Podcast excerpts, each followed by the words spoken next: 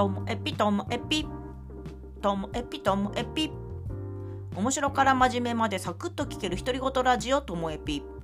こんにちは皆さんお元気でしょうか。あの昨日と今日これ同じ日に撮ってるんですけども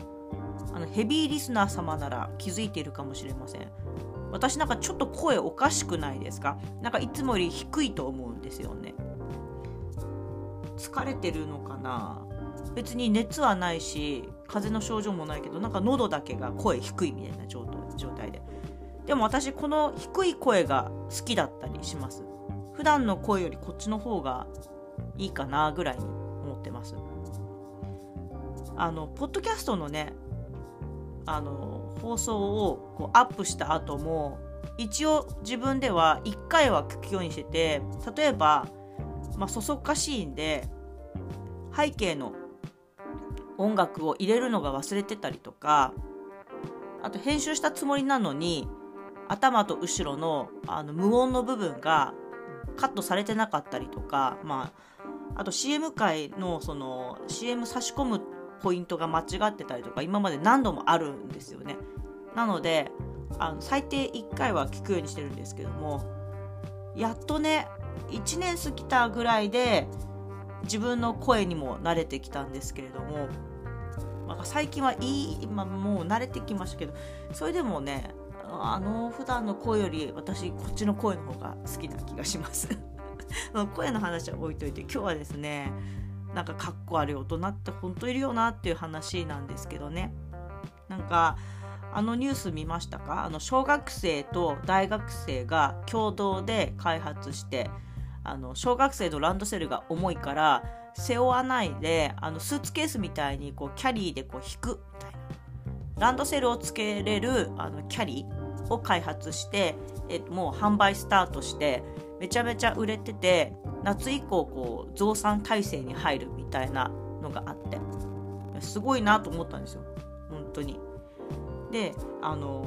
でも大人がそれに対してこう批判的な人がいてね。でもなんかダッサいんですよその批判的な大人のコメントが。まあ、例えばランドセルってあの転んだりしてもこう大丈夫なようにこう両手空いてることが小学生にとって大事とかって言うんですよね。でそれに対して小学生はあの転ぶ時にキャリーを握ったままは転びませんとかあとはランドセルはこう背負うことで後ろに転んだ時のこうクッション代わりになる。私も小学校の時にそんなこと言われた気がするんですけれども。それに対して子供はいやそもそもランドセルが重いから後ろに転ぶんです 面白いですこんな風にしてなんかね大人のなんかこの指摘ね全部ダサいんですよね とにかく。まだ他にもあのあったんですけどね。でこういう人には本当なりたくないなって見ていて何かにチャレンジしようとしていたり新しいものを生み出そうとかより良いものを作ろうとする時に今までの概念っていうのはちょっと変えていかないととかそこを変えるような刺激になるようなものがどんどん生み出されてるんですけどその刺激に対してのこの拒否反応的なこうなんか反対意見たまんないですねこんなのはね本当に。ダサいなと思って見てました。でこれって本当子供に対してはもう最低にダサいと思うんですけど大人同士でもやっぱりあるんですよね。私もなんか言ってくる人の意見が古臭いなとかその古臭いのが嫌だからこっちは頑張ってんだよとかってそうそうそういうこと言う人いるのさ本当にっていう人がいたりしてね。ででもそういう人ほどあのこうちょっと理屈っぽいっていうか議論が好きだったりする方も多いのでこちらが相手が納得するだけのこうそのどうしてそのあなたの意見は取り入れられないのかもう私はもう全て考えた上でこうしてんですよっていうのを説明しないとこう納得しない方もいるし、まあ、逆に説明したら納得してあそこまで考えてやってんのかいって。まあ、何回かに1回は急に味方になってくる人もくれる人もいるんですけどね。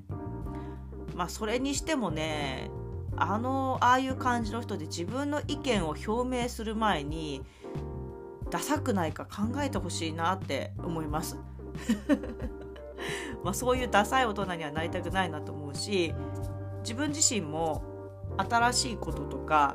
あとは今までやってきたことをこう変えていったりより良いものにしようとしたりとかそういうことが好きだからこそ